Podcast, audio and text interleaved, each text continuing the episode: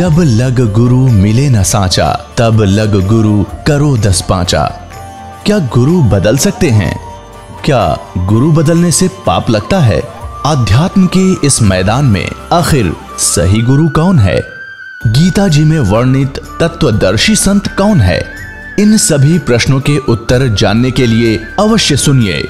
जगत गुरु तत्वदर्शी संत रामपाल जी महाराज के मंगल प्रवचन। लक्ष्मण बहुत दूर पहुँच गया श्री राम से मिला। वो बिल्कुल ठीक ठाक थे।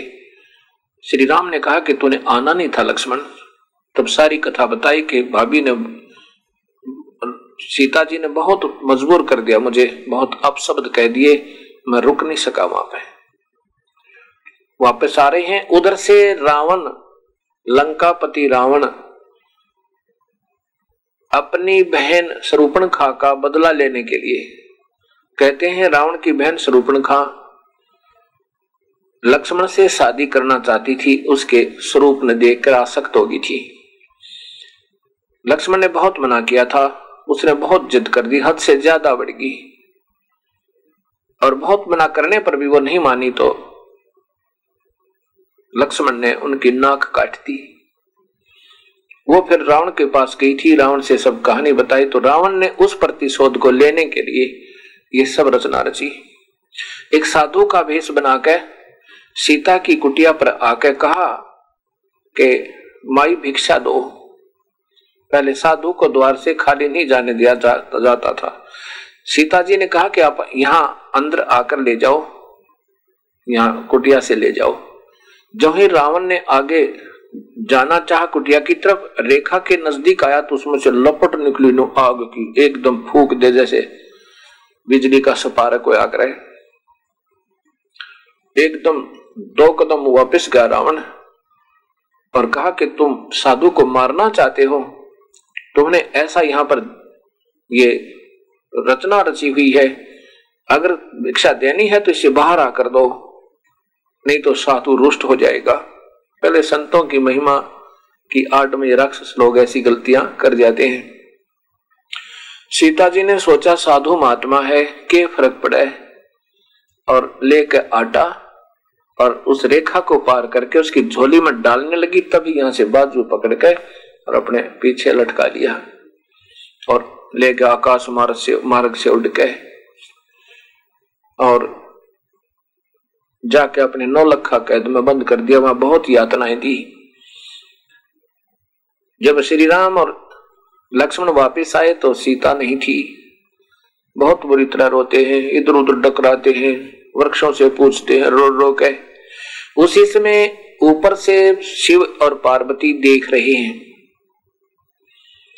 शिव और पार्वती देख रहे हैं और भगवान शिव श्री राम को ऐसे प्रणाम कर रहे हैं ऊपर से ही। पार्वती अर्थात सती जी ने कहा कि आप किसको प्रणाम कर रहे हो? कि ये त्रिलोकी नाथ विष्णु अवतार, ये दशरथ पुत्र श्री रामचंद्र जी हैं। तो सती जी ने कहा, अर्थात पार्वती समझो, पार्वती तो बाद में बनी थी, लेकिन फिर भी उसी से, क्योंकि आज पार्वती जी की महिमा गाई जाती है। पार्वती ने कहा कि ये भगवान थोड़ा ही हो सके तो राजा दशरथ का पुत्र है। शिव ने कहा कि मैं जानता हूँ इसकी महिमा को तू नहीं जानती। ये प्रभु है, ये श्री हरि ही आए हुए हैं। पार्वती ने कहा कि भगवान है तो रोते, रो क्यों रहे हैं कि इनकी पत्नी को किसी ने उठा लिया? अब यहाँ विचार करना भक्तात्मा ये दास जो बताना चाहता है इन कथाओं को फिर सुना के किस काल के हाथ में सबका सबकी बुद्धि है। ये कहता, जब चाहे मैं ज्ञान प्रदान कर देता हूँ, जब चाहे ज्ञान को हर लेता हूँ। और जब चाहे इनकी बुद्धि को ऑन कर दूँ, जब चाहे मैं ऑफ़ कर दूँ, क्योंकि उसके पास रिमोट है। तो यहाँ श्री राम की बुद्धि ऑफ़ कर दी, कि उसको मालूम नहीं कि सीता को कौन उठा ले गया। अब यहाँ क्या कहते थे हमारे जो अज्ञानी गुरु थे, पहले वो कहते थे लीला कर रहे थे वो तो। सब जा, सब जानी जान थे सब मालूम था पर लीला कर रहे थे। या के लीला? इसलिए लीला कर रहे थे कि तैतीस करोड़ देवताओं को रावण ने अपनी कैद में बंद कर रखा था। उनको छुटवाना था ना। इसलिए सीता का अपहरण करवाया। चलो वो बात तो हम मान लेंगे। अब ठीक है भगवान ने कोई लीला करनी थी कि देवताओं को छुटवाने के लिए कोई बहाना बनाना था, बना लिया। सीता उठ गई। और इससे बड़ा बहाना के होगा? और उसी समय फिर दुनिया से पूछने की क्या लीला थी? पत्नी उठ जाए, फिर लीला करे। उसी समय लेके सेना, और दबोचते गर्दन रावण की पता तो था ही। जानी जान थे तो फिर ये लीला की आवश्यकता नहीं थी, और तो लीला मान सके, यहाँ लीला नहीं थी। क्योंकि काल इनको नचा रहा है, और ये हिस्ट्री पहले ही लिखी हुई है काल ने। क्योंकि जब गौतम ऋषि ने की पत्नी के पास इंद्र दुष्कर्म करने के लिए गया था, जब गौतम ऋषि ने अपने आँखों देख लिया था उनको तो शराब दे दिया था। अपनी पत्नी अहिल्या को। कहा था कि तू पत्थर की होगी। अहिल्या ने कहा था भगवान। हे पति देव हे ऋषिवर, मेरा दोष नहीं है। ये राक्षस इंद्र, ये दुष्ट आत्मा आपका स्वरूप बना करके मेरे पास आता था, आया था, और मैं पहचान नहीं सकी। मेरा कोई दोष नहीं है। आप तो अंतर्यामी हैं, आप देख सकते हो। मेरा कोई दोष नहीं था। मुझे क्षमा कर दो। इंद्र को श्राप दे दिया था। गौतम जी ने कि तुम्हारे एक हज़ार स्त्री की योनिया हो जाएँगी सारे शरीर पर। और अपनी पत्नी को गुस्से में श्राप दे दिया, तू पत्थर की होगी। तब उसने बहुत विनय की थी, अहिल्या ने कि मेरी, मेरे को कुछ रहम कर दो, मेरा अक्षमा कर दो, मेरा अपराध नहीं था। तब गौतम ऋषि ने कहा कि देखो, वचन जो गया, मेरे से कहा गया, ये वापस नहीं हो सकता। कुछ राहत दे दो अहिला ने कहा। और कहा, पूछा कि मेरी कब मुक्ति होगी? मैं पत्थर की बनी हुई हूँ, बनूँगी तो फिर उसके बाद कब मैं वापस आपके पास आऊँगी? गौतम ऋषि ने कहा कि त्रेता युग में विष्णु भगवान स्वयं श्री रामचंद्र पुत्र श्री दशरथ बनकर जाएँगे अयोध्या में। उनको वनवास होगा और वहाँ सीता का की में होंगे, उस समय तेरे ऊपर वो खड़ाऊ झाड़ेंगे। और उन खड़ाओं के झाड़ते ही उनकी रज, चरण चरण रज से तो फिर देवंगना बनकर मेरे पास आएगी। मैंने कहा, हे ऋषिवर, अब सतयुग और फिर द्वापर आएगा और फिर त्रेता। ए दाता, दया करो। कुछ कंसेशन कर दो। ये त्रेता युग द्वापर से प्रथम हो जावे। तब गौतम ऋषि ने रहम कर दिया और कहा कि ठीक है, पर से पहले त्रेता युग होगा।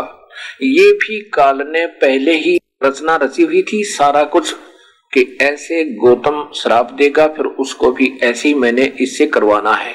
ये काल की कठपुतलियाँ जितने भी ऋषि हैं, मह ऋषि हैं, जो काल तक, ब्रह्म तक की साधना कर रहे हैं। और उसने आशीर्वाद दे दिया कि त्रेता युग द्वापर से प्रथम आएगा। ऐसा ही हुआ।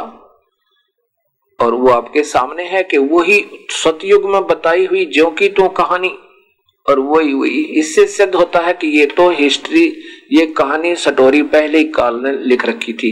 ये स्वयं सटोरी राइटर भी है, ये डायरेक्टर भी है प्रोड्यूसर भी है। यानी ये सारे गुण रखे है।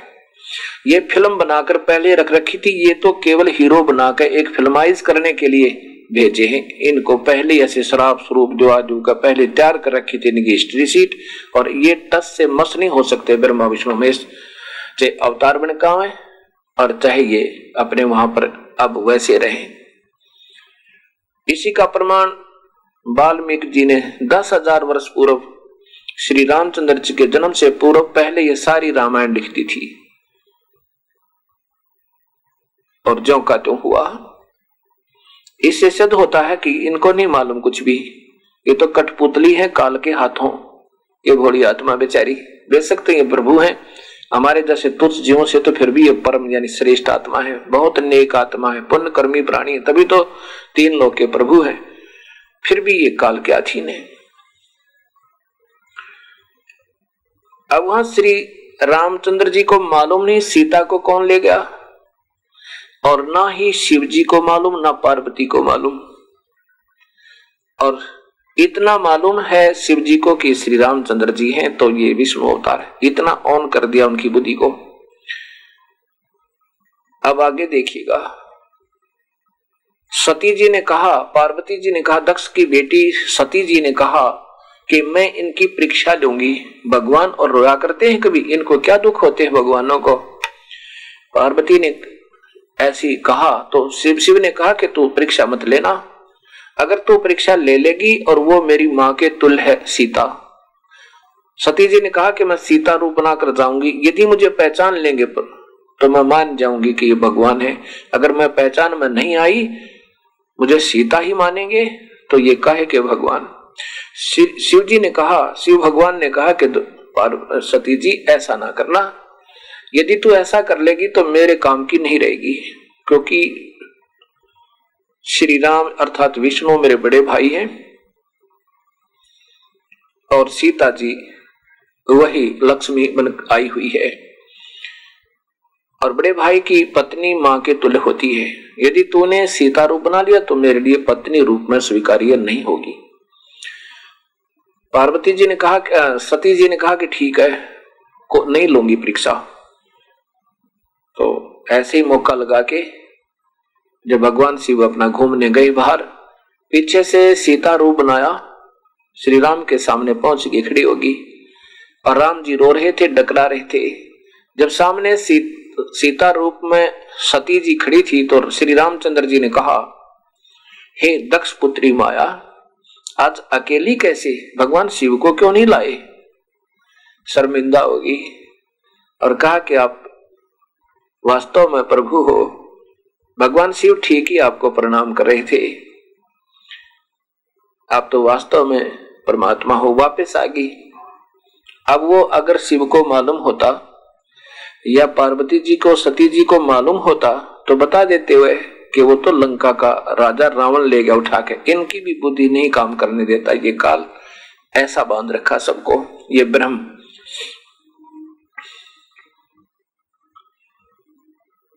अब दूसरा जो मैं आपको बताना चाहता हूँ कि सीता का अपहरण हो चुका था, उधर से सीता की तलाश थी। भगवान प्रभु पूर्ण परमात्मा कबीर साहब जब मुनिंदर रूप में आए हुए थे तो श्रीलंका में पहुँचे। श्रीलंका में एक चंद्र विजय नाम का एक भाट था, चंद्र विजय नाम का। उसकी पत्नी का नाम करमवती था। चंद्र विजय भाट और करमवती लंकापति रावण के घर पर बाहर तो जाता था रावण के दरबार में। उनकी बड़ाई गाने के लिए, उनको चुटकुले सुनाने के लिए रिक्रिएशन मनोरंजन कराने के लिए। और करमवती चंद्र विजय की पत्नी मंदोदरी रानी, रावण की रानी मंदोदरी के पास जाती थी। उसको ऐसे गंदी गंदी अश्लील कथाएँ सुनाया करती थी, चुटकुले सुनाया करती थी, ऐसे उसको प्रसन्न रखती थी। एक दिन कबीर परमेश्वर श्रीलंका में पहुँचे और चंद्र विजय बाहट अपने द्वार के सामने घर पे खड़ा था। कबीर साहब उनके द्वार के सामने एक वृक्ष के नीचे बैठ गए। अब दयालु और श्रद्धालु भक्तात्मा हुआ करते थे। उन्होंने जाकर देखा कि साधु नज़र आते हैं, प्रणाम किया, चरण लिए। किसने? चंद्र विजय ने, कबीर परमेश्वर के जो मुनिंद्र रूप में आए हुए थे। और कहा, भगवान, भोजन पाओ, भोजन तैयार है। साहब ने कहा भी ऐसे भोजन हम नहीं पाते आप कोई भक्ति करते हो? अखा जी, मैं भक्ति करता हूँ। मैंने उपदेश लिया हुआ, गुरुदेव बनाए हुए हैं। पहले कोई भी व्यक्ति किसी भी जाति मज़हब से था मज़हब तो था ही नहीं। तो सभी शास्त्र अनुकूल साधन किया, साधना किया करते थे। सबके गुरुदेव हुआ करते थे। वो गुरु लोग सदभक्ति जितना उनको ज्ञान था, ब्रह्म तक की साधना ओम नाम से प्रारंभ किया करते थे। अन्य नहीं उड़ जाया करते थे। सीधा सा भक्ति है। अपना ओम नाम का जाप अगर ब्रह्म तक की साधना करनी है, गुरु बनावे, गुरु आदेश में रहे, काम करे और भक्ति करे। नाम उठत, नाम बैठत, नाम सोत, जागवे और नाम खाते, नाम पीते, नाम से लागवे। सीधी सी बात है ना मेडिटेशन ना तप करना ना को ये तो एक्स्ट्रा जो बेनिफिट फिजुल का चाहते हैं वो लोग वो मुक्ति नहीं चाहते, वो करते हैं ये पाखंड मेडिटेशन दान लगाओ मेडिटेशन ये ये संतों के काम होते हैं। ऐसा करना हो तो मेडिटेशन से प्रभु मिला तो हमारा नंबर कदे भी ना अठासी अठासी हज़ार वर्ष मेडिटेशन करके चले गए वो महापुरुष। ये तो सीधा मार्ग है। ये तो उलझाने के लिए काल ने करवा रखा उनसे। कबीर साहब ने कहा कि जो तुम साधना ब्रह्म तक की कर रहे हो, ठीक है। वैसे तो आपकी साधना यहाँ तक तो सही है। जैसे ही आपने मैट्रिक कर ली तो आगे बीए के लिए आगे क्लासेज में जाना होगा, वो गुरु भी बदलने होंगे। और जो साधना तुम कर रहे हो, ये काल तक की है ये काल की साधना जीव को कभी मुक्त नहीं होने दे ये तो अमृत के स्थान पर जहर समझो। चंद्र विजय को बड़ा झटका लगा। चंद्र विजय को काफ़ी समझाया, काफ़ी सारी सृष्टि रचना सुनाई।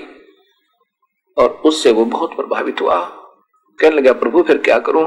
कि नाम ले भाई। मैं रोटी जब खाऊँगा, जब तुम हमारा उपदेश ले लोगे, अन्यथा मैं आन उपासना करने वाले व्यक्ति के घर का अन्न नहीं खाया करता। चंद्र विजय को वो कहानी समझ में आ गई, क्योंकि पिछले संस्कार तगड़े थे, भक्ति युक्त प्राणी था। उपदेश ले लिया और साहेब ने भोजन पाया। साहेब चले गए। कुछ दिनों के बाद फिर अपनी, फिर आए। अब उसने, चंद्र विजय ने अपनी पत्नी कर्मवती से कहा कि हम जो साधना करेंगे पूर्ण नहीं है। और मुझे परमात्मा स्वयं आकर मिले, समझो? और उन्होंने सारी कहानी बताई और वो फिर आएँगे, कह के गए हैं। उन्होंने कहा था, तब तक अपने परिवार को तैयार कर लेना। कबीर साहब दोबारा आए तो सोलह के पंद्रह और परिवार के सदस्य थे। पंद्रह के पंद्रह ने, यानी कर्मवती ने, उसकी पत्नी ने, बच्चों ने, बच्चों की पत्नियों ने, लड़के ने, लड़कियों ने सबने उपदेश ले लिया। सोलह सदस्य थे। और खूब वो कथाएँ साहब एक दो दिन रुके, सब कथाएँ सुनाई प्रभु की। अपनी ही महिमा आप गई, आप आरती, आप साजे, आप किंगर, आप बाजे, आप झाल झान धनकारा आप नचे अब देखने आ रहा कह कभी रसी आरती गाऊं, आप मध्य आप सुनाऊ ये सब कथाएँ सुनाने लगे, सब कहानियाँ सुनाई, तुम कैसे थे, वहाँ रहा करते थे। सतलोक में तुम मेरे बच्चे हो, या तुम इस काल के फंस गए बेटा, तुम फिर चलो मेरे लोक में। तुम सभी मेरी आत्मा हो, जितने भी पृथ्वी पर इक्कीस ब्रह्मंडों में, जितने प्राणी आज कष्ट पा रहे हो। अब कर्मवती बहुत बड़ी प्रभावित हुई। वो जो कथा सतगुरु सुनाया करते थे, वो पूरी याद होगी। अब पहले तो कर्मवती उस मंदोदरी रानी को ये ओट पटांग बकवाद सुनाया कर जी कराया करती, प्रसन्न करती थी। फिर उसके बाद मंदोदरी को वो कथा सुनाने लगी उस परमेश्वर परम पिता की। और मंदोदरी बहुत भाग्यवान आत्मा थी। एक एक बात का ऐसा असर हुआ और बहुत प्रभावित हुई। मंदोदरी ने कहा कि, कर्मवती तो वो कर्मवती नहीं अब। तेरे में तो बहुत चेंजमेंट, बहुत बदलाव आ गया। बहुत परिवर्तन हो गया, तू तो तो बदल गई। इतनी बढ़िया बात ये हृदय को आकर्षित करने वाली, आत्मा को खींचने वाली कथा तो लाई कहाँ थे ये तेरी सोच तक हो रहा तब उसने बताया, रानी, हमारे घर पर हमारे भगवान आते हैं, प्रभु आते हैं, हमारे गुरुदेव आते हैं, और वो ये कथा सुनाते हैं। रानी, अगर आप सुन लोगी ना आप तो बहुत पुण्यात्मा हो। आप तो देखते उनके दर्शन मात्र से ही आकर्षित होकर उनके चरणों में गिर जाओगी। इतने प्रेमी, प्यारी आत्मा, परमात्मा समझो, हमारे कुल मालिक है। वो काल के जाल से में छुटवाने आए हैं। मंदोदरी ने कहा कि, कर्मवती, अब के जब तेरे गुरुजी आवे तो मेरे पास लाना। अब कर्मवती, एक नौकरानी उस मंदोदरी की यह भी नहीं कह सकती कि मैं नहीं कहूँगी। कहा कि जैसा आपका हुक्म, महारानी, कह दूँगी दाता परंतु ऐसा कहा कि संतों को आदेश नहीं दिया जाता, उनको बुला नहीं जाता, स्वयं ही जाना चाहिए। यदि वो आ भी जाए प्रथम तो आया नहीं करते संत, आ भी जाएँगे तो आपको आशीर्वाद ना देंगे तो फिर भी व्यर्थ जीवन होगा। मंदोदरी बहुत पुण्यकर्मी प्राणी थी, आत्मा थी।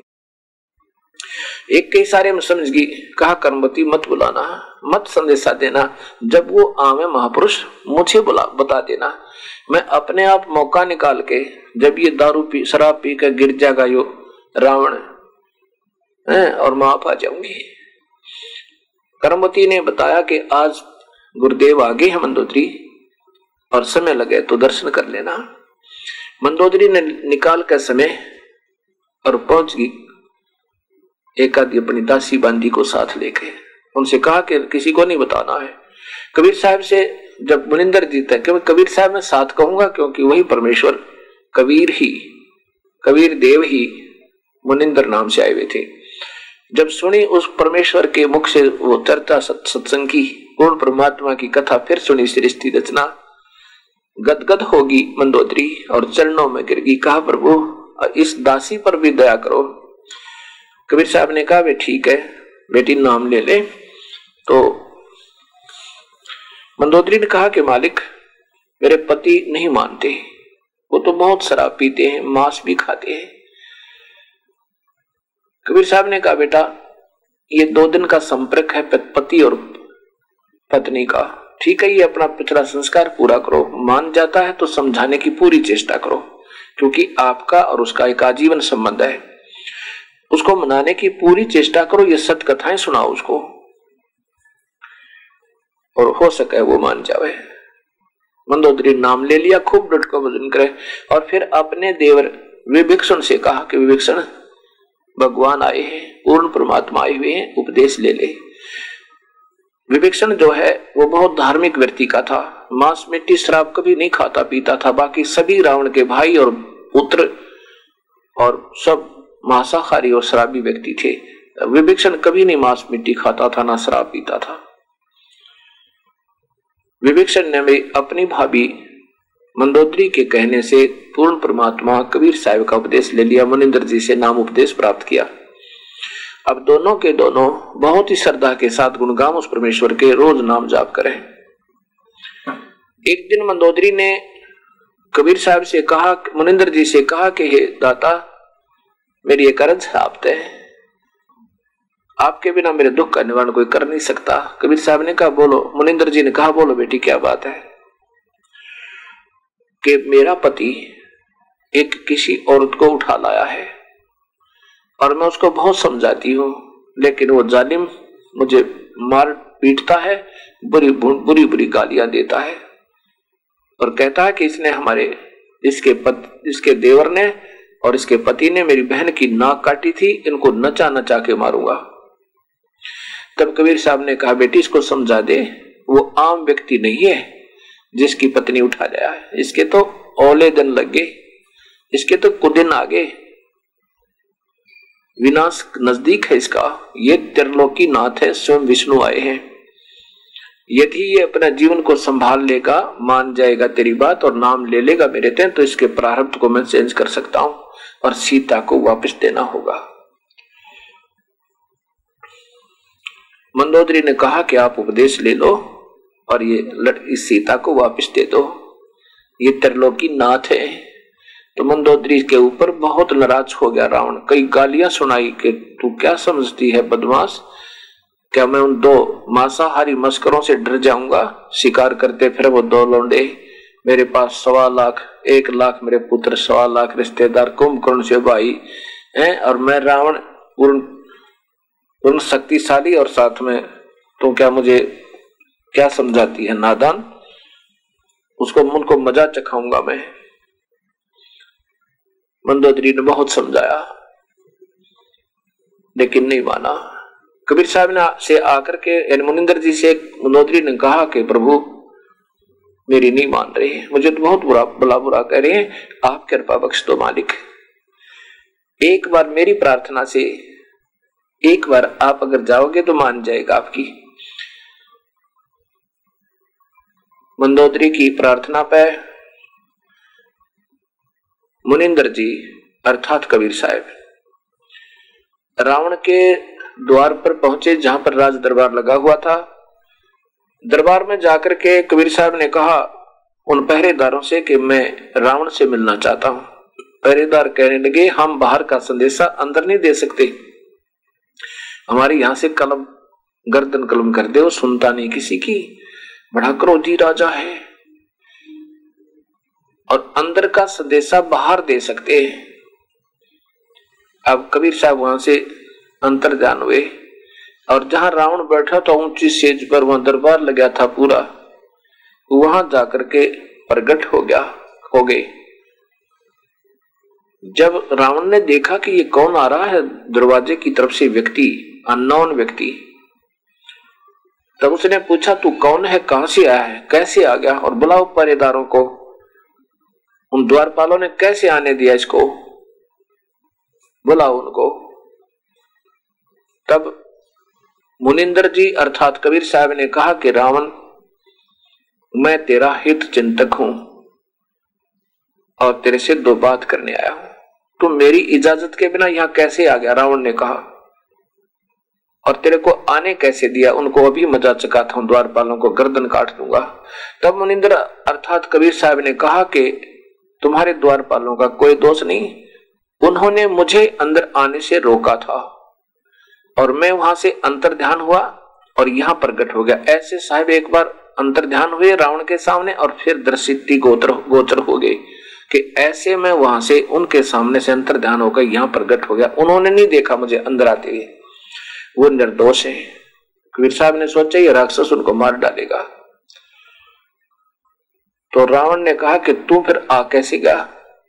मैं तेरे से कुछ बात करने आया हूँ। रावण ने कहा, क्या बात करना चाहता? बोल तू. परमेश्वर ने कहा कि तू इस सीता को वापस दे दिए तेरी मौत है, और पर नारी को अपहरण करना इससे बड़ा जुल्म नहीं होता। मैं आपसे प्रार्थना करने आया हूँ तो इसको वापस दे दे। रावण ने कहा कि पहले तो मैं तुझे मज़ा चकाता हूँ, पीछे मुझे शिक्षा देना। निकाल कर तलवार और कबीर साहब के ऊपर इतना गुस्से से, क्योंकि एक नंबर का योद्धा जो सौ मठ के दारू पीवर, सौ सौ जोटों का भैंसों का मांस एक बार खावे, उसमें कितनी शक्ति होगी विचार करना।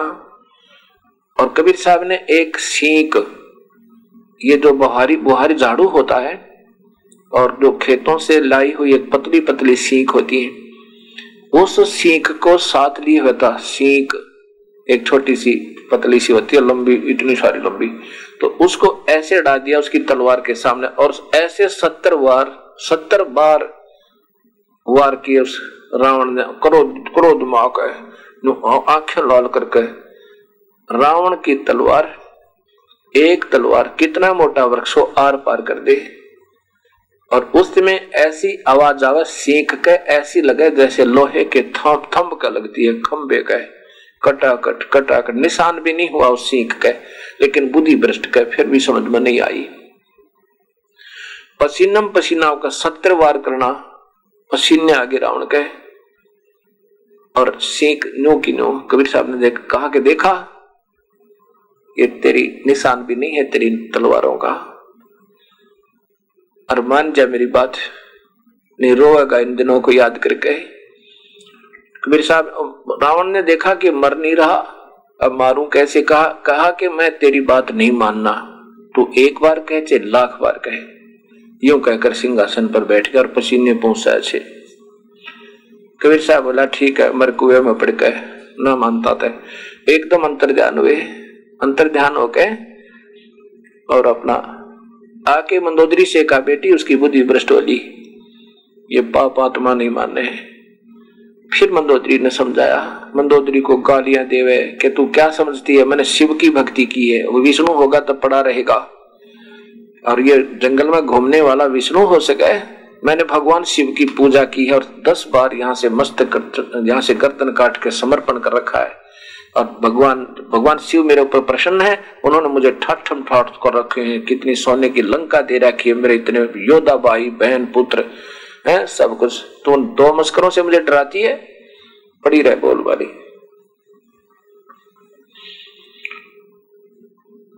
कोई बात ना, बात कबीर साहब चले गए। क्या होता है कि हनुमान जी ने, अब देखो हीट एंड ट्रायल मेथड से सीता की खोज हुई। कोई पूर्व में ढूंढ रहा है, कोई पश्चिम में, कोई उत्तर में, कोई दक्षिण में तलाश कर जैसे किसी की गाय गुम हो जा और ढूंढते ढूंढते किसी का हाथ लग जाए ऐसे तो सीता की खोज हुई। तो समर्थता का यहाँ प्रमाण आपके सामने आएगा कि भगवान श्री राम कितने समर्थ हैं, क्योंकि तो काल इन सबको नचा रहा है। हनुमान जी लंका में पहुँच जाते हैं। लंका में सब जगह ढूंढते ढूंढते पता लगा कि एक औरत को रावण ने नौलखा बाग में बंद किया हुआ है। आशा का चिराग जगा। हनुमान जी वहाँ देखा जाकर के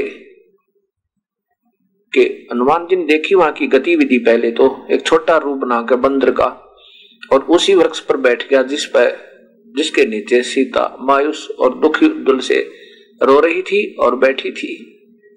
बहुत कमज़ोर होगी थी। उसमें रावण आता है अपने सैनिकों को अंगरक्षकों को लेकर और कहता है कि तू मेरी बात स्वीकार कर ले तो मेरी पत्नी बन जा। मैं तुझे माफ़ कर दूँगा, नहीं तेरी गर्दन काट के छोड़ूँगा, नहीं तड़फा तड़फा के मारूँगा तुझे। सीता ने कहा कि ये जान जा सकती है, राक्षस। ये शरीर को तू छू नहीं सकता। काफ़ी देर डरा धमका के चला जाता है, हनुमान ऊपर बैठा देख रहा है। कुछ देर के बाद हनुमान जी ने जो श्री राम ने अंगूठी दी थी कि सीता इस अंगूठी से तेरा परिचय सही मानेगी, नहीं तो विश्वास नहीं करेगी, जिस पर श्री रामचंद्र लिखा हुआ था। खुदा हुआ था। अब जो ही ऊपर से वो अंगूठी यानी छाप डाली, वह रिंग डाली सोने की, सीता ने देखा श्री रामचंद्र जी की अंगूठी को तो रोज देखा करती थी, तुरंत पहचान ली ऊपर देखा ओ हो तो बंदर बैठा है। और कहने लगी रे बंदर तूने एक जख्म और कर दिया मेरे हृदय में। पहले तो यह महा दुखी थी, मेरा अपहरण हुआ, ऊपर से बनवास था और मेरे पति की मृत्यु की खबर लेकर आ गया। तू वो खा लिया किसी जंगली जानवरों ने। तब हनुमान जी नीचे आए, दुर्दशा देखकर कहने लगे, नहीं माता, उस त्रिलोक की नाथ को कौन मार सके? चिंता क्यों करते हो? मैं तो उनका भेजा हुआ एक संदेश वाहक हूँ। मेरा हनुमान नाम है। और मैं उनका अनुचर हो गया हूँ। मैं उनका सेवक हूँ और मैंने ये सब हालत आपकी देख ली है माँ। और आपकी खोज होगी अब तुरंत ही हम सेना लेकर आएँगे, हमारे राम जी और तुझे छुड़वा ले जाएँगे। सीता ने कहा, हनुमान, जल्दी करना, मैं बहुत दुखी होकर रखी इन्होंने। तो हनुमान जी ने कहा कि, माँ, मुझे भूख लगी है, कुछ फल तोड़ के खा लू? सीता ने कहा, भाई, ये दो जोड़ू हाथ तेरे थे फल तोड़ कर मत खा लिए भाई, नहीं तो मुझे ये जान से मार डालेंगे। ये राक्षस, बेटा, भाई, कोई नीचे गिरा हुआ ना, नीचे गिर गया हो, पड़ा हो, टूट के अपने आप तो फल खा लेना, नहीं तो मेरा ब्योत नहीं तुझे भोजन भी कराने का। मेरी हिम्मत नहीं है इनको कुछ कह दो। और तो फल तोड़ के खा लिया ना, मेरे को कोड़े मार लगाएँगे ये। ऐसे को गिरा हो नीचे तो भाई खा ले। और फिर जाके संदेशा दे दे। हनुमान जी ने देखा कि देख राक्षस ने क्या हाल करा क्या एक औरत के साथ ऐसा जुल्म, क्या वो नर मनुष्य होते हैं, वो योद्धा होते हैं जो औरतों को तंग करें, राक्षस। तो हनुमान जी का गुस्सा उठा। पहले तो खूब तोड़ तोड़ कर फल खाए। कि थोड़ी खुराक थी को पाँच चार मन में तो ऊँचा क्या होगा। एक दो क्विंटल खाए, तोड़ तोड़ के। और फिर उन वृक्षों को पकड़ के और जड़ से उखाड़े और समुद्र में फेंक दे। तोड़ गिरा सारा बाग नु हला हला के। अब रखवाले पकड़ना उनका एक मुक्का धरती धरती में गट जावे, ज़मीन में जा। सा उसका एक मारे, चार चार पड़े, एक का गदा ठोके, चार मरे। ऐसे वहाँ तैल का मचा दिया। यह लंबी कथा सबको मालूम है। ज़्यादा ना लंबा करके मैं इतना कहना चाहता हूँ फिर सीता से कहा कि माँ, मैं अब जा रहा हूँ। सीता जी ने अपना कंगन, हाथ का कंगन दिया, सोने का बना हुआ एक, और कहा कि हनुमान जी, ये कंगन ले जा भाई। इस कंगन के बिना भगवान श्री राम विश्वास नहीं करेंगे कि मेरी तलाश होगी है, क्योंकि वो बहुत दुखी है। उनका विश्वास उठ चुका है। ऐसे ही हनुमान जी वहाँ से कंगन लेकर वापस छलांग लगाई, और एक सुबह सुबह एक पहाड़ी के ऊपर आकर वहाँ उतरा। वहाँ देखा एक निर्मल सरोवर है पहाड़ के बीच में। वहाँ सोचा स्नान कर लू, साथ में समुद्र है।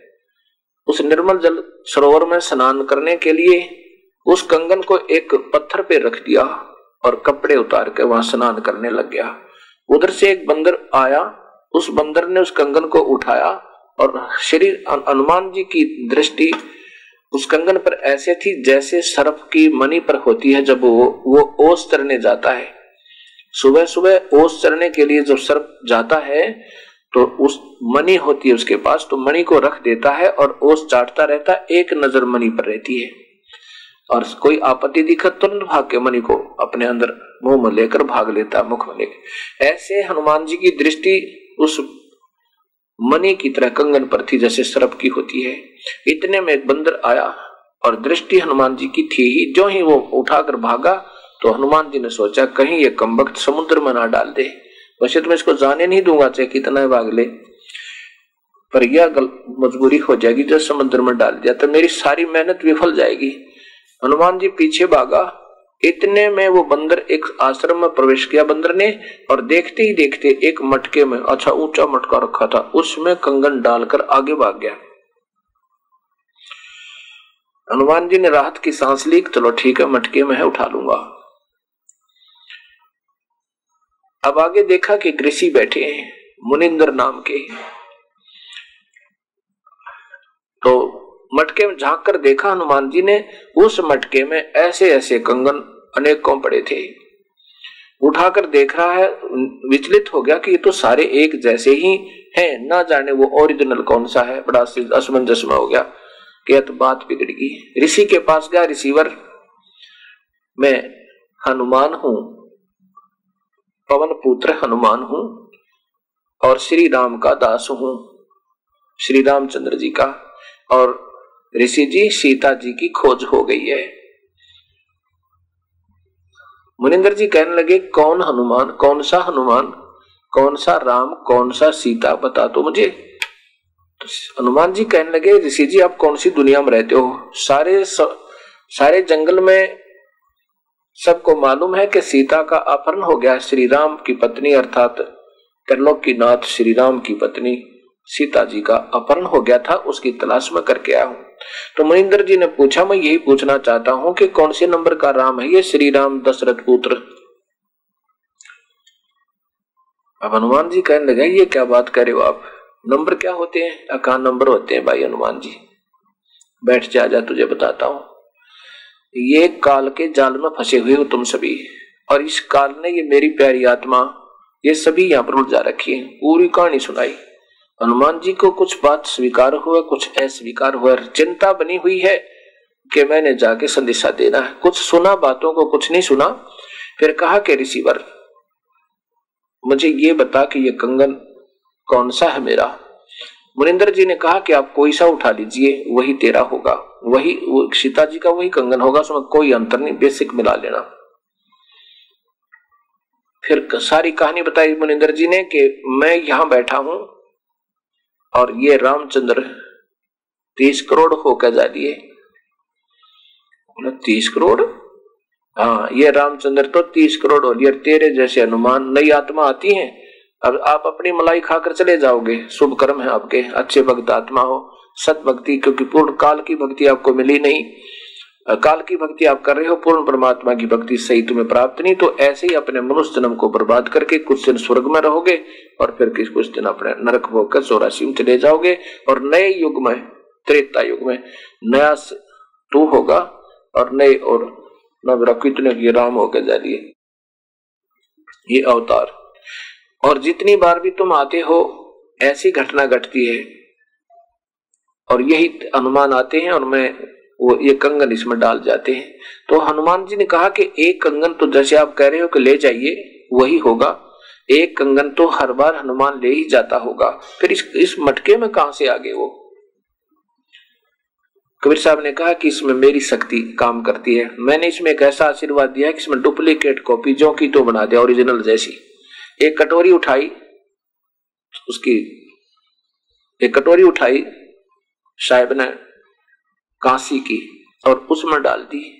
डालते दो होगी, एक जैसी कप बिल्कुल सेम टू सेम अब देख, पहचान ले कोई सी ऐसे ही इस बंदर के यहाँ डालते ही इसमें दो कंगन बन जाते एज इट इज़ और एक आप ले जाओ। ऐसे ही वो हनुमान एक ले जाता, एक इसमें रह जाता। ये फोर काउंटिंग ये यादाश्त के लिए, ये गिनती के लिए यहाँ रख लेता हूँ। और हनुमान जी, भक्ति कर ले डंग दबाई। विधिवत साधना करो, ये ये निरंजन ब्रह्म तक की साधना था, शंखों बार कर ली तूने। अब कबीर साहब क्या समझाते हनुमान जी को? मन तो चल रहे सो के सागर जा शब्द से दूरत नागर। कोटि जन्म तन भर मत हो गए कुछ ना हाथ लगा रे, या कुकर सुकर खरबा बोरे कौआ हंस बुगारे। कोट जन्म तू राजा की, ना मिटी ना मन की आशा। और भिक्षक होकर दर दर घूम लिया। ये मिला नहीं, निर्गुण रासा। कबीर साहब बता रहे हैं कि करोड़ जन्म तन भर मत हो गए ऐसे ही कभी मनुष्य शरीर मिलता है, फिर उसको अपना इस काल, ब्रह्म तक की साधना करते हो, इससे ब्रह्म, अच्छे साधक ब्रह्म लोक में भी चले जाते हैं, इंद्र भी बन जाते हैं, कुबेर भी, देवता भी, महादेव भी, राम भी, हैं, ये बन जाते हो। ब्रह्मा, विष्णु, महेश की पदवी भी पा लेते हो, लेकिन काल के जाल से बाहर नहीं जा सकते पुत्र, जब तक मेरी शरण में नहीं आओगे। मैं पूर्ण परमात्मा का सत संदेश वाहक, मुनिंदर रूप में आया हूँ और मैं ही वो पूर्ण ब्रह्म समझो मुझे। कोट जन्म, करोड़ जन्म तो बरमत हो गए, कुछ ना हाथ लगा रे, और कुकर कुत्ता सुकर सुअर, खर गदा और बना और कौआ काग, हंस और बुगला कौआ हंस बुगारे। कोटि जन्म तो राजा भी हो लिए, करोड़ जन्म तो राजा की ने पर मिट्टी न मन की आशा। राजा बनने के बाद ये प्राणी न सोचा दुनिया न लूट लो, घर न भर दू। ठोक लो, बैंकों को, है, तजूरी ठोक दू, ज़मीन में गाड़ दू। इतना में इसकी मौत हो जा गदा बना पावे। और उस पे वहाँ वो जमा जमा राशि ने कोई और ही बरता। है मनमान वो बेटे फिर इसे निकम्मे हो जा, दारू पीवे, मांस खावे, कार काट ले, कोठी ले पाप कर्मों से पैसा कमाया हुआ तो राजा के को कुत्ता बने रखे उसका जीव चालने नरक मठ हो क्या जा। और मौज मारे वो आने वाले, वो उसको बर्बाद कर देंगे, फिर वो चौरासी में चले जाएँगे। जब तक हम पूर्ण परमात्मा की भक्ति नहीं करेंगे, तब तक ये दुर्गति हमारी सदा बनी रहेगी। इंद्र कुबेर इसकी पदवी ब्रह्मा वर्ण धर्म लाया। और विष्णुनाथ के पुर को जा दिया तो फिर उल्टाए आया। इंद्र भी बन गए, कुबेर भी बन गए ब्रह्मा भी बने, वरुण भी, धर्मराय भी, और विष्णु भी बने, और विष्णु नाथ के पुर को भी पहुँच गए अच्छी साधना करके। विष्णु लोक में भी चले गए, फिर भी मृत्यु को वहाँ से देव रूप समाप्त हुआ, फिर चौरासी में आ गए और दुख पाए। असंग जन्म तो मरत्या हो गए जीवित क्यों ना मर रे और द्वादश मद मैल मठ बोरे, बोहर ना दे धरे रे दोजक भी सभी ते देखे राजपाट के रसिया, और तरलोकी से तरपत ना ही यो मन भोगी खसिया। अच्छे अच्छे साधक भी रहे हो तुम। सुबह रोटी मांग लाए श्याम ने भी वही खाई बासी बूसी और बैठ कर भजन किया, ओम नाम का जाप भी किया। उससे क्या हुआ? कि कभी ब्रह्मा बन गए, कभी विष्णु बन गए, शिव बन गए, इंद्र, कुबेर, देवता बन गए मह स्वर्ग में भी चले गए, महास्वर्ग में भी चले गए, अपनी पुण्य कमाइयों को खाकर फिर नरक में गए, नरक के बाद चौरासी में भी आ गए। ये तुम्हारा कर्म नहीं समाप्त हुआ, ये चक्कर समाप्त नहीं हुआ। जब तक मेरी बताई हुई सत साधना नहीं करोगे। दोजक बहिष्ठ, दोजक कहते हैं नरक को बहिष्ठ कहते स्वर्ग को, ये उर्दू का शब्द है। ये भी तूने खूब देखे। यानी अच्छी साधना की तो स्वर्ग चले गए। और पाप कर्म यहाँ पर बराबर होते हैं। उन पाप कर्मों का प्रतिफल भी भोगे ही कटेगा। जब तक पूर्ण परमात्मा की सद भक्ति नहीं मिलेगी तो दोनों कर्म ही भोगने होंगे। जैसे कर्म करेगा, वो भोगने ही होंगे। और कबीर साहब पाप कर्मों को काट देते हैं। इनमें परम शक्ति है। जैसे खेती में खरपतवार हो जाता है, एक ऐसी दवाई डाली जाती है कि वो खरपतवार को समाप्त कर देती है खेती प्रफुल्लित हो जाती है। और बाकी पहले अन्य जो साधना आप कर रहे हो उन, उन संतों से उन भगवानों से आपके पाप कर्म रूपा रूपी व खरपतवार नहीं समाप्त हो सकता। फिर बताया कि सतगुर मिले तो इच्छा मेट पद मिल पदे समाना और चल हंसा उस लोक पठाऊ जो आज अमर स्थाना कबीर साहब कहते हैं कि चल तुझे वहाँ ले चलो, हनुमान। जहाँ पर कभी मृत्यु ना हुए। कहते हैं, सतगुर मिले तो इच्छा मिटे, कोई संत मिले पूरा तो ये इच्छा खत्म करे यहाँ के इक्कीस ब्रह्मंड का कुछ भी नहीं चावे। और जो कमाई की हमने ओम नाम की, अन्य जो साधना धर्म करे, वो सारे इस काल को सौंप दे मुझे आपका यहाँ का कुछ नहीं चाहिए। हमारा पीछा छोड़ो। और अगर मान लिया आपको ऊपर के दो मंत्र और नहीं मिले तो ऐसा नहीं हो सकता। ये प्रतिफल आपको ओम नाम के जापते प्रभु प्राप्ति नहीं है। वेदों वर्णित विधि से प्रभु प्राप्ति नहीं है यह गहनादित है। लेकिन इसकी कमाई करनी पड़ेगी अगर ऊपर चलना है तो। ओम नाम का जाप करें सरेगा वो पूरे गुरु तले के उससे जो ऊपर की कमाई सत्व तीनों मंत्र देने वाला हो और फिर ओम नाम की कमाई का हम यहाँ का कोई प्रतिफल नहीं लेंगे। इसका ऋण उतर जाएगा। और फिर परब्रह्म का एक मंत्र है उसकी उसके लोक से हमने बाहर निकला उसका टैक्स देना उसकी भी वो दूसरे मंत्र ओ, ओम के साथ एक मंत्र और लगकर सतनाम बनता है वो कमाई इसको दे देंगे परब्रह्म को। और तीसरा मंत्र जो होगा वो सारनाम उसकी कमाई हम अपने सतलोक जाएँगे उसके आधार पर तो यहाँ कहते हैं कि सतगुरु मिले तो इच्छा मिटे पद्मल पदे समाना। और चल हंसा उस लोक पठाऊ जो आदम स्थान के चल हंसा ये हंसा, आत्मा चल तुझे वहाँ ले चलू। जहाँ कभी नहीं मरते, यहाँ ते इक्कीस ब्रह्मंड का भी विनाश होगा। ब्रह्मा, विष्णु, महेश भी मृत्यु का होंगे। अनुमान, तेरी तो क्या है?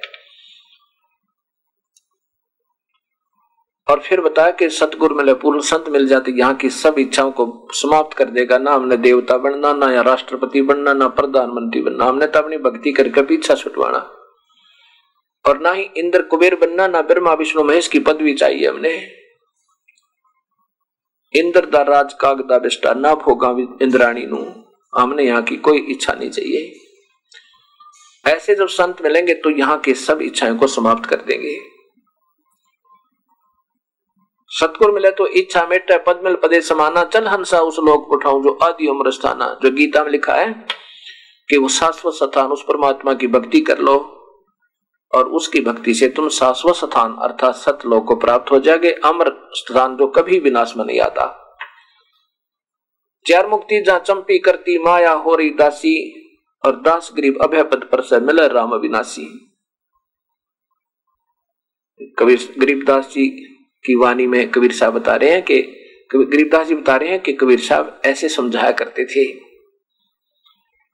क्या बताते हैं कि चार मुक्ति, जो यहाँ की चौथी मुक्ति है, वहाँ तो उन, उनके, उन अंशों को जो सतलोक पहुँच गए, उनके चरणों में तो ये मुफ़्त में रहती है। उनसे भी अच्छी सुविधा वहाँ पर है। चार मुक्ति, जहाँ चंपी करती, माया होरी दासी और दास गरीब अभय पद पर से मिले राम अविनाशी। अब है पद कभी मृत्यु ना हो, कोई भय नहीं, कोई चिंता नहीं। और वो अविनाशी परमेश्वर, जो वास्तव में अविनाशी गीता जी में लिखा है कि वो परमात्मा वास्तव में अविनाशी है, वो मिले फिर।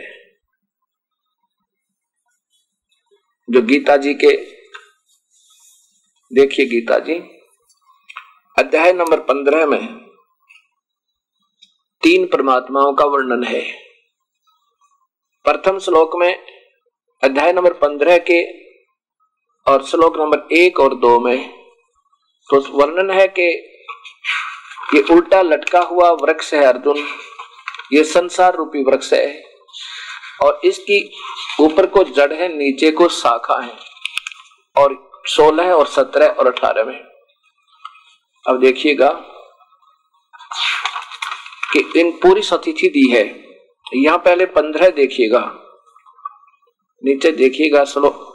ये पंद्रह है।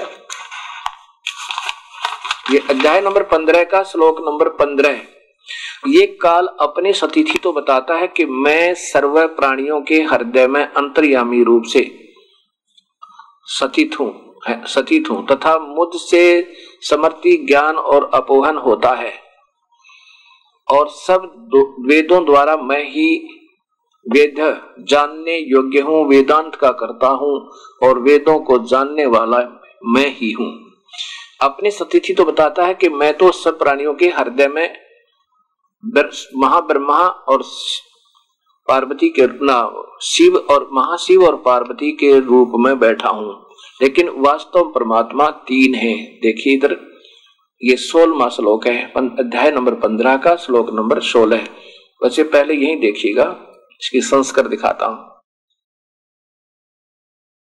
द्वौ इमो पुरुषो लोके। इस लोक में कौन से लोक में? इस पृथ्वी वाले लोक में। इस पृथ्वी वाले लोक में और दो भगवान हैं। पृथ्वी वाले लोग कौन से हैं? सर और अक्षर। पर यानी ब्रह्म और परब्रह्म।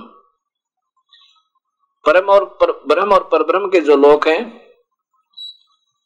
वो पृथ्वी वाले लोग कहलाते हैं। तो ये दो भगवान तो आम व्यक्ति जानता है। नासवान माने नासवान और अक्षर माने अविनाशी, कुछ अविनाशी। और इसी प्रकार दो सतिथि प्राणियों की है। जीवात्मा रूप में तो ये अविनाशी है और सतुर शरीर में ये सभी प्राणी नासवान है। सीधा, इसलिए यहाँ देखिए इनके द्वारा सरलार्थ ज्यो का है। इस संसार में नासवान और विनाशी ये भी दो प्रकार के पुरुष माने भगवान है, प्रभु हैं। संपूर्ण प्राणियों के शरीर नासवान और अजीव आत्मा अविनाशी कहा जाता है। बिल्कुल स्पष्ट है। आगे सोल देखिएगा सत्रमा वास्तव बताया कि इन दोनों से भी उत्तम पुरुष है तो अन्य है। परमात्मा इति उदारत है। वास्तव में उत्तम परमात्मा, सर्वोत्तम भगवान तो कोई और है। और उसको परमात्मा कहा जाता है। और यही लोक तरम अविश्य विभर्ति अव्यम ईश्वरम, ईश्वर है अव्य है ईश्वर है ये अव्यव ईश्वर है। अविनाशी परमेश्वर इसको कहा जाता है। उत्तम पुरुष, उत्तम प्रभु तो दो और ही है। पुरुष माने भगवान या प्रभु जानिए। उत्तम पुरुष तो अन्य ही है जो तीनों लोकों में प्रवेश करके सबका भरण पोषण करता है अविनाशी परमेश्वर परमात्मा। इस प्रकार कहा गया है।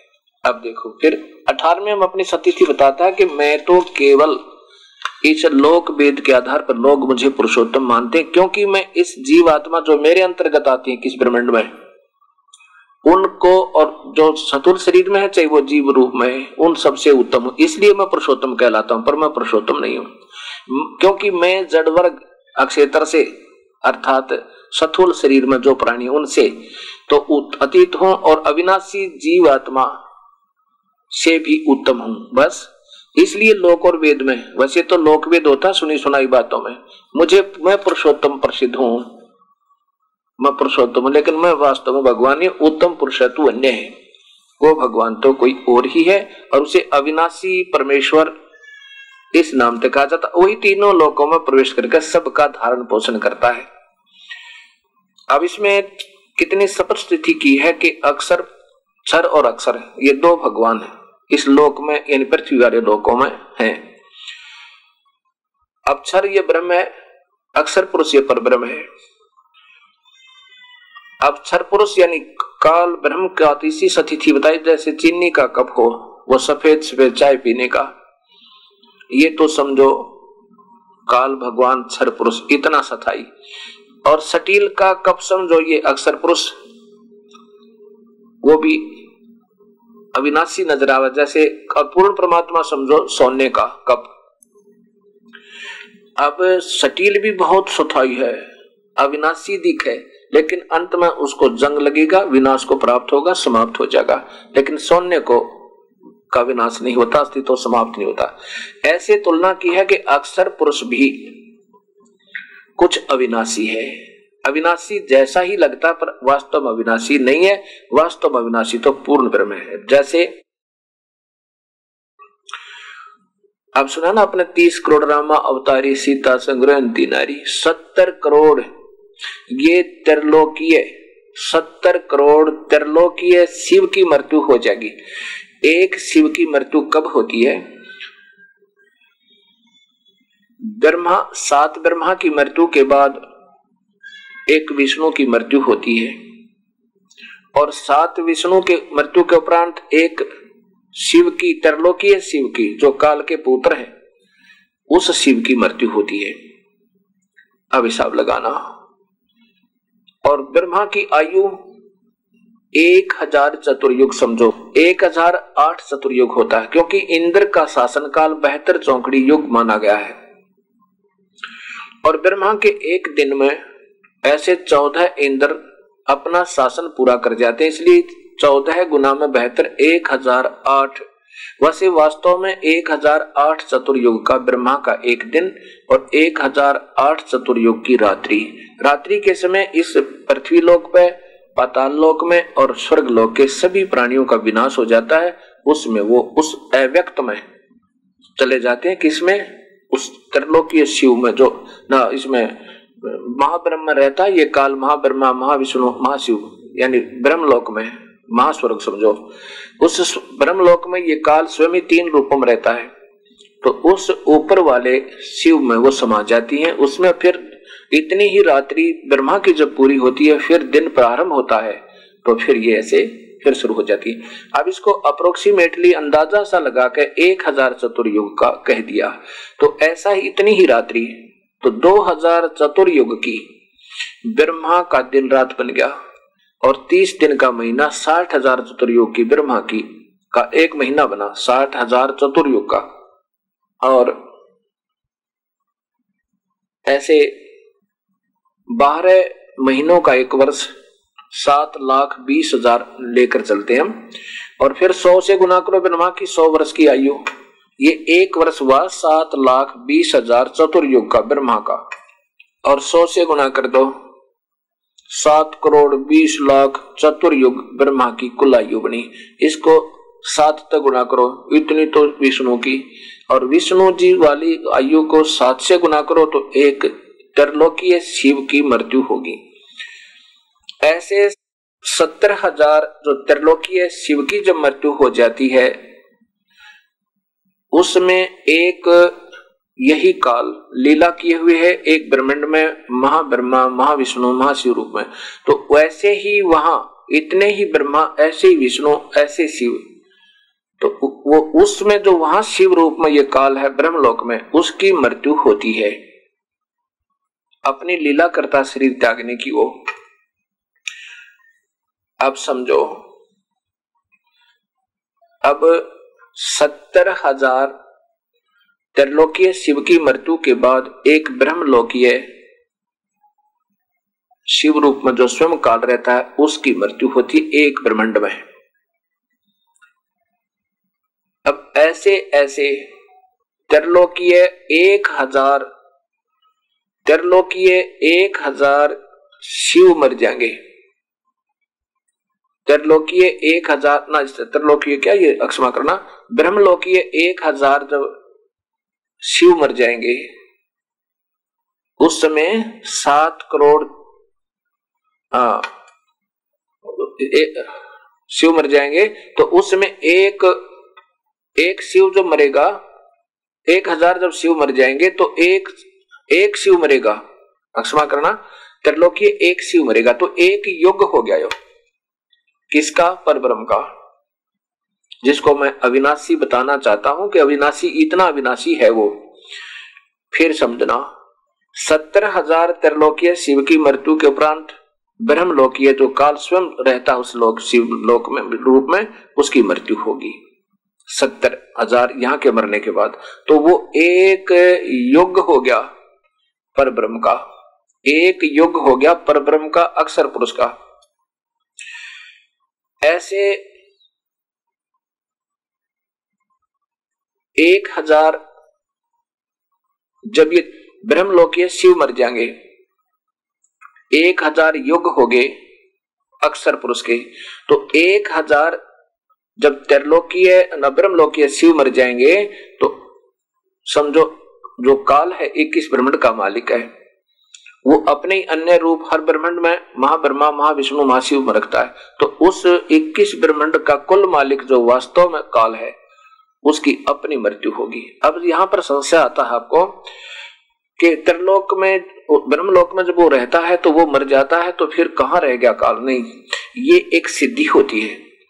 ये संतों के पास भी होते हैं। जैसे गरीबदास जी ने छुडानी में शरीर छोड़ दिया था। इकसठ वर्ष की आयु में और वहाँ उनका अंतिम संस्कार कर दिया, फिर वही शरीर सहारनपुर, यूपी में। और वहाँ पैंतीस वर्ष फिर रहे फिर रहे उसी रूप में। वहाँ भी फिर शरीर छोड़ दिया। और फिर अन्य स्थानों पर गिनती नहीं कहाँ का रहे वो, फिर उसी और रूप बना लिया। वो स्वयं प्रकट हो जाते हैं। ऐसे वो अन्य और अन्य काफ़ी रूप भी बनाए जा सकते हैं। एक सिद्धि होती है, एक सिद्धि बहुत चोलेदार है। तो मेरा कहने का भाव ये है कि मैं बताना चाहता हूँ कि ये इतना अविनाशी है। एक हज़ार ब्रह्म ब्रह्मलोकीय शिव की मृत्यु के बाद ये काल के 21 ब्रह्मंडों का विनाश होगा। उस समय एक हज़ार युग होंगे पर ब्रह्म के। अक्षर पुरुष के एक हज़ार युग के बाद इस तरलोकीय इक्कीस ब्रह्मंडीय काल का, इक्कीस ब्रह्मंड का विनाश होगा। ये काल के सर्व लोक और स्वयं काल की भी मृत्यु होगी। और इतने ही युगों के बाद ये फिर दोबारा फिर रची जाएगी। उस समय ये सभी प्राणी उस परब्रह्म के लोक में रख दिए जाएँगे। और ऐसे ऐसे सात करोड़ ये काल मर लेंगे। उस समय ऐसे ऐसे सात करोड़ ये का निरंजन मर जाएँगे, ये काल मर लेगा, ब्रह्म का विनाश हो जाएगा क्षर पुरुष का विनाश होगा, तब अब इस अक्षर पुरुष का विनाश होगा। अब देखो, विनाश तो होगा, लेकिन ये इससे इतना सथाई है, ये भी काफ़ी लंबी चौड़ी उम्र रखता है, फिर भी इसको नाशवान क्षर पुरुष का है।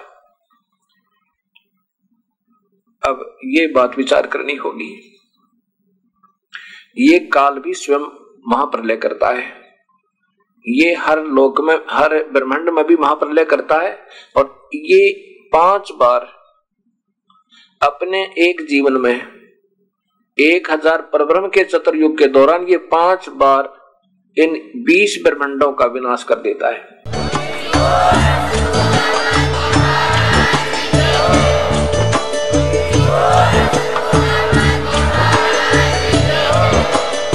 आप सुन रहे थे जगत गुरु तत्वदर्शी संत रामपाल जी महाराज जी के मंगल प्रवचन। अधिक जानकारी के लिए विज़िट कीजिए हमारी वेबसाइट www.jagatgururampalji.org संत रामपाल जी महाराज जी के शुभ आशीर्वाद से पूरे विश्व भर में 500 से भी ज़्यादा नाम दीक्षा केंद्र हैं, जिन पर संत रामपाल जी महाराज जी द्वारा ऑनलाइन निशुल्क नाम दीक्षा दी जा रही है। अपने नजदीकी नाम दीक्षा केंद्र का पता करने के लिए संपर्क करें। Eight two two two eight eight zero five four one